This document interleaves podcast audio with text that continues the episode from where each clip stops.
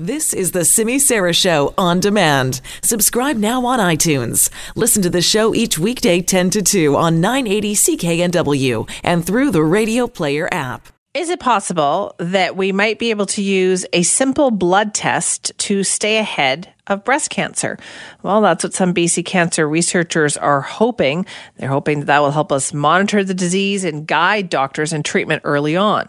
Uh, this was part of the announcement that researchers at BC Cancer made, so we wanted to hear and learn more about it.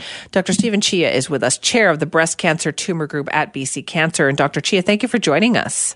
Thank you for having me. It was really a privilege to be able to be part of an announcement that the Conconi Family Foundation is donating $1.2 million to BC Cancer for an initiative to develop, standardize, uh, and applicability of what we call circulating tumor DNA in breast cancer and potentially other malignancies, as you said, in ways of an earlier monitoring and assessment of responsiveness to treatment.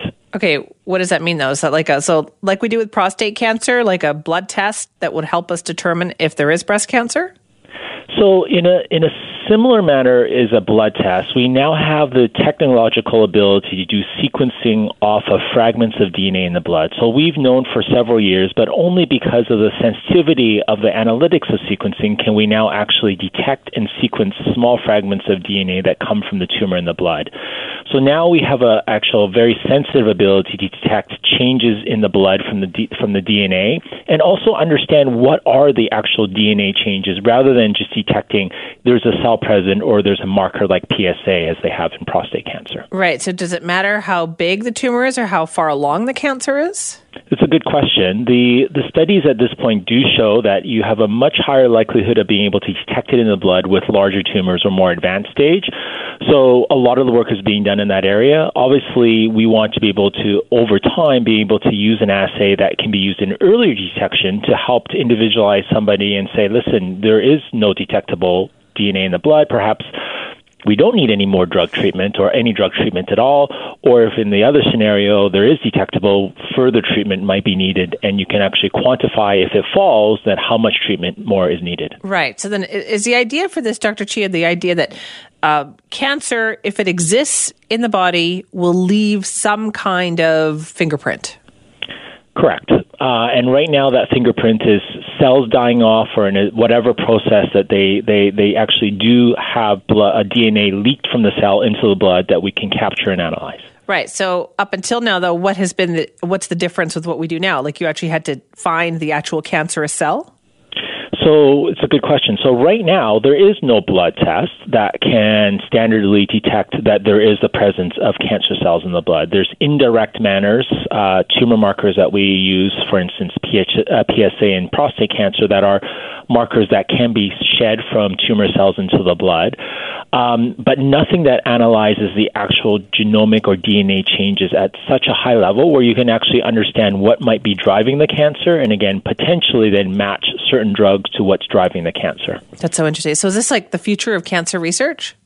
this is the present and the future, and, and this investment uh, and donation from the Conconi Foundation will, will really uh, prime the pump for us to do it in a, in a, provincial manner across our province and do it in actual cancer patients as part of a research study to understand if there is a correlation with what we detect, how much we detect in relation to how well they do on treatment. Interesting. So that, it means that you can like tailor the cancer treatment as well, right? Absolutely correct. You can tailor how much and potentially what type of treatment. Those are the goals. They're not demonstrated as of yet, but that's part of the initiative to demonstrate that. And, we're not the only ones, of course, in the world doing this. Others are, but we, I think, from a, a larger population and a real world experience, are one of the largest, definitely largest in Canada doing this. Yeah, are we getting closer to that ability to just individually target the actual cancer cells as opposed to trying to kill everything? Um, well, I think this has the ability for us to detect if there's a presence of DNA in the blood and what are the molecular alterations. Then the ability to actually selectively only target cancer cells with specific drugs. I mean, that's obviously the holy grail, and there are some drugs that achieve that pretty well. I wouldn't say 100%. Um, but yeah, that there, you need both of them. You need to be able to identify and match, and then you also need the specific treatments that spare normal cells. Dr. Chia, what is the frustrating aspect of being a cancer researcher? Because, you know, we've been fighting, fighting, fighting this disease, but it always seems to be like 10 steps ahead of us. the most frustrating thing is those damn cancer cells. Um, and in fact, because we've learned over time that the cancer cells will adapt to treatments, develop pathways or alterations for resistance, change different pathways that then circumvent the, what we're blocking or trying to inhibit. And so, absolutely, we, I think, in the past have underestimated how adaptable cancer cells are to the treatment pressures. Okay. So then you said other areas in the world are working on this. Like what kind of work and where would you say some of the big research is being done? Um, well, I think this type of technology is now uh, well established in terms of knowledge that it can be done. There's different assays that are being applied to the to the blood collected. Uh, a lot of the work that's being done is is being done as part of um, uh, drug trials where blood is collected uh, and seeing if it can monitor how if it if it you know detect uh, if it can actually predict responsiveness to treatment earlier than we can with standard imaging. So they're being done internationally. Um, there's many individual you know uh, high research uh, centers, whether it be Memorial Sloan Kettering, New York, Harvard, MD Anderson, that are doing it in their institution. But for one of the advantages in BC Cancer is that we provide care for our whole population in this province, and so we have the ability to look at this in a in a larger population base that that spans the spectrum of different ethnicities and standard care treatments. Okay, so then ideally, with the announcement made today, you would see this as what the first step down that road for improving treatment.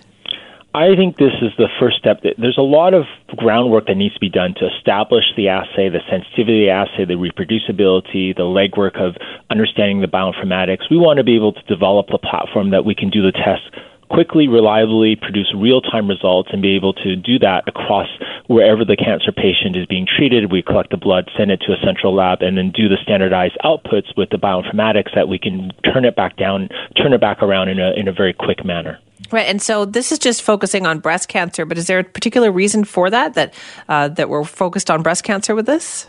Well, part of the, the focus on breast cancer has to do with uh, both the, the, the, research expertise we have with Dr. Aparicio as head of the molecular breast cancer program here in British Columbia and his uh, wor- world renowned um, sort of work in the genomics of breast cancer. Part of it has to do with our, our clinical platforms of, of clinical expertise and care in breast cancer, and, really the Conconi Foundation through um, uh, uh, through their foundation and individuals in there, there's a, a, linkage to an individual with breast cancer and really, um, you know, brings it to the forefront for them.